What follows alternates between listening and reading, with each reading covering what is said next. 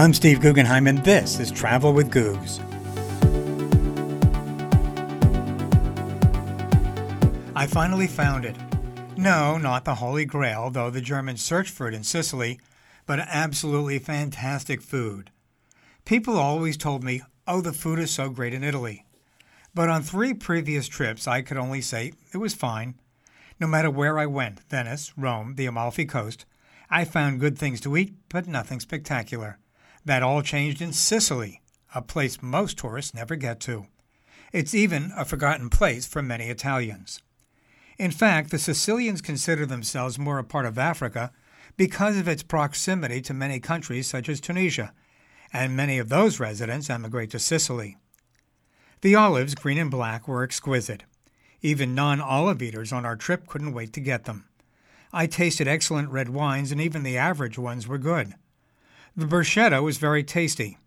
By the way, Sicilians call it bruschetta, not bruschetta. The bread is not overly toasted, and the tomatoes and spices are very tasty. The pasta was superb, as was the pizza. I don't eat most cheeses, but those on our trip raved about it.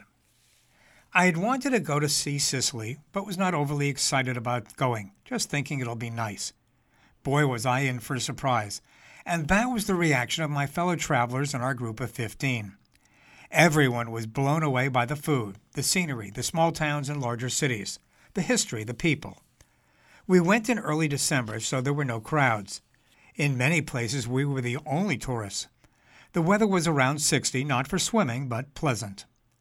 The trip run by Overseas Adventure Travel started in Palermo. When traveling overseas, I always leave a day early to catch up on the time change. It also helps in case weather or flight problems cause delays. I've seen people who arrive late and never caught up on their sleep and got sick. You're spending the money for a great trip, spend a little extra on a hotel for a night so you can be refreshed when the trip actually begins. Palermo is a nice sized city with a lot of action. There's a busy downtown with beautiful buildings. The Opera House is exquisite and worth a tour. One of the most interesting areas is the open market with all kinds of food, mostly grown in Sicily. Fresh fish, such as octopus, abounds, as do all kinds of spices. This is where people come to buy their food for the day. It's fun to sample the wide variety of offerings. There are chickens, liver to taste, and scores and scores of other food. Walking down the side streets is a treat many just barely wide enough for the small Fiats and other cars that people drive. They zoom along and you have to get to the side of the road so you don't get hit. Tuk tuks also speed through the narrow alleyways and the crowded traffic on the main roads. They are motor scooters that pull a small carriage that can only fit two or three people, and it's something you have to ride in when you go there. You hold your heart in your hand as they dart in and out of traffic over cobblestone roads, but it's the ride of a lifetime. We visited a woman who lives in one of the small houses in one of the narrow streets. She and her husband and kids live in a one room apartment and they have no complaints. The shower is in the room, the bathroom is in the room, the beds are in the room, but she seemed quite happy with her situation, which is mimicked by hundreds and hundreds of others. They all have four and five kids and have lived this way all of their lives. When the kids marry, they live the same way. It's all in what you're used to. While in Palermo, we were treated to a talk on the Cosa Nostra, or Mafia. It was quite an education about how the organization began, which had its headquarters in the town of Corleone. Sound familiar? That was the family name in The Godfather. One of the speakers was the son of a man who became the head of Cosa Nostra. He was born while his father was on the run. He totally disavows the group, but to this day is hounded because of his father. He can't get a job, can't escape interrogations by police, and basically can't get away from his name, Provenzano.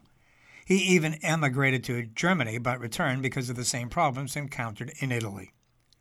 While in Palermo, we visited a puppet theater and shop where they're created. It's a traditional form of Sicilian folk art. Puppetry used to be very popular there going back to the 15th century, but it is a dying art with only a few puppeteers and shows remaining. One of the most beautiful towns you will find is Castelbuono, which is about two hours from Palermo. They use donkeys to carry the trash, which is lowered by rope from apartments above the shops. There's a castle near a church, which is the case in many towns. In the noble families, the firstborn inherited everything, while one of the younger siblings became a priest, all done to keep the wealth from the church and the family. By the way, the castles also served as prisons, where the inmates would all be stuck in a basement dungeon with no light, causing many of them to go blind. While in Castelbuono, we had lunch at Nangalarruni, a beautiful, quaint Michelin starred restaurant that is famous for its mushrooms. They serve five different styles, and they are quite delicious. They were honored as one of the top four restaurants in Italy. From there, we went to the seaside town of Cefalù with beautiful views of the Tyrrhenian Sea. You walk through extremely narrow streets only a few feet wide. It was designed in early days to protect people from invaders, and today the streets provide shade for the people walking through since it gets so hot in the summer. In Mazara, we walk through the narrow streets of the Casbah. It's in Mazara where you will find the dancing satyr, which was discovered by fishermen years ago. It's a famous statue with a missing leg, and there is a museum dedicated to it, the statue putting the town and the captain and crew who found it on the map. At one point along the way, we stopped at a workshop where a local craftsman had built replicas of all the churches in Sicily, all made out of paper. Next to the shop was a church with a fairly plain facade. You know the saying, you can't judge a book by its cover? Well, that certainly fits here.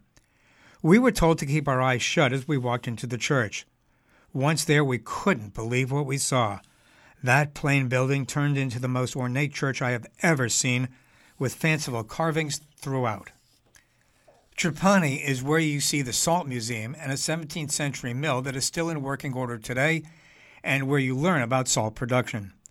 Being a salt worker has to be one of the most backbreaking jobs you can imagine. All day long, workers with long sleeves, wide hats, and high boots work with special rakes to gather the salt in the baking sun. In Agrigento, we had lunch at a private home, but the highlight was the basement. The grandfather was a cart maker. Years ago, carts were made to be pulled by donkeys or horses to transport goods, but these were not just any carts. His were exquisite, with fancy motifs and beautiful inlaid designs. They were built for the animals that would pull them, so are perfectly balanced to make the job on the animal easier. As you drive through Sicily, you see a lot of farmland with olives, prickly pears that grow on cactus, lemons, and many other fruits and vegetables. Greenhouses filled with tomatoes and eggplant. You see a lot of vineyards, and trust me, many of the Sicilian wines, as I mentioned before, are excellent.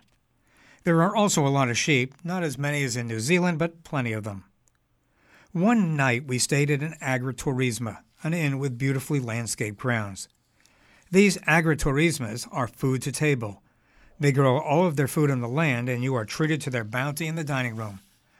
This one was like a Spanish hacienda in the middle of nowhere with a gorgeous courtyard. Outside the city of Agrigento, we found the Valley of the Temples, which holds the remains of Greek temples that were built from 510 to 430 BC. The town of Caltagirone is known for its many ceramic shops. We exercise by climbing the 150 wide, narrow steps decorated in ceramics to get amazing views of the area. Ragusa was one of my favorite stops.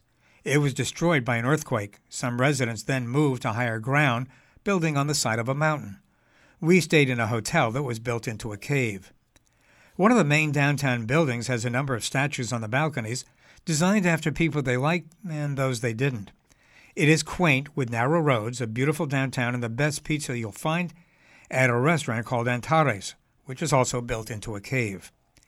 And if we thought we climbed a lot of steps in Caltagirone, we were wrong, since you can climb many more steps than that for incredible views. You will discover streets with shops and restaurants and residential areas. Even with a map, it's easy to get lost. And don't forget, when you climb those steps, you have to climb back down. The tuk tuks in Palermo gave way to old Fiat 500s in Modica, where we were treated to a ride that took us zooming around narrow streets and alleyways. How drivers from the Fiat 500 Modican Club can maneuver those roads is amazing. It's a lot of fun, but not for the faint of heart. It felt like a chase in a James Bond movie. The roads are so narrow, I would have trouble with my bicycle. Syracuse is a good sized city with a beautiful waterfront that, in its time, was one of the most powerful ports on the Mediterranean. It is the birthplace of the mathematician Archimedes. Quaint shops dot the narrow alleyways, many of them leading to the town square and outdoor restaurants. The town used to have close to 5,000 Jews, who are now all gone. They arrived when they were expelled from Jerusalem, coming between the first and third centuries. There were synagogues, and you can still see the Jewish Star of David on the doors. Not long ago, they discovered a mikveh, a Jewish ritual bath where people would cleanse themselves. It's in a hotel, and you have to walk down a narrow, winding, wet stairway to get to it. It is no longer used for religious observances. Catania is a good sized city by the Ionian Sea that I never knew existed. That's one of the delights of travel, discovering wonderful new areas. We toured old ruins and spent several hours at the World War II Museum, one of the best I've ever seen. They take you back to that horrible time, and you get to experience what it was like when air raid sirens sounded, and the area was hit by bomb after bomb as Allied attacks came in droves. Catania is the dropping off point for Mount Etna, and the ride there was very interesting, and you see beautiful towns and homes overlooking the Mediterranean. You need four wheel drive vehicles to get there since the roads are made of lava, and regular vehicles can't handle the drive. Lava is so hard it can crack steel. The day we went, the clouds had rolled in and it was very cold. The winds were gusting over 50 miles an hour, so we could only walk a mile or so. No one climbs to the top since it's too treacherous. It is a very active volcano, and when there is an eruption coming, everyone moves out of their house, taking all of the furniture. Fortunately, lava flows at a very slow rate, so they have time to evacuate. A small church was built at the volcano to commemorate those that died in the big earthquake. We also took a day trip to the beautiful town of Taormina, a place where the rich and famous go. World leaders gathered there, as it was the location of the 2017 G7 summit. There is a famous Greco Roman theater that is still in use today and features top artists from around the world. It has a quaint downtown with gorgeous villas overlooking the Mediterranean.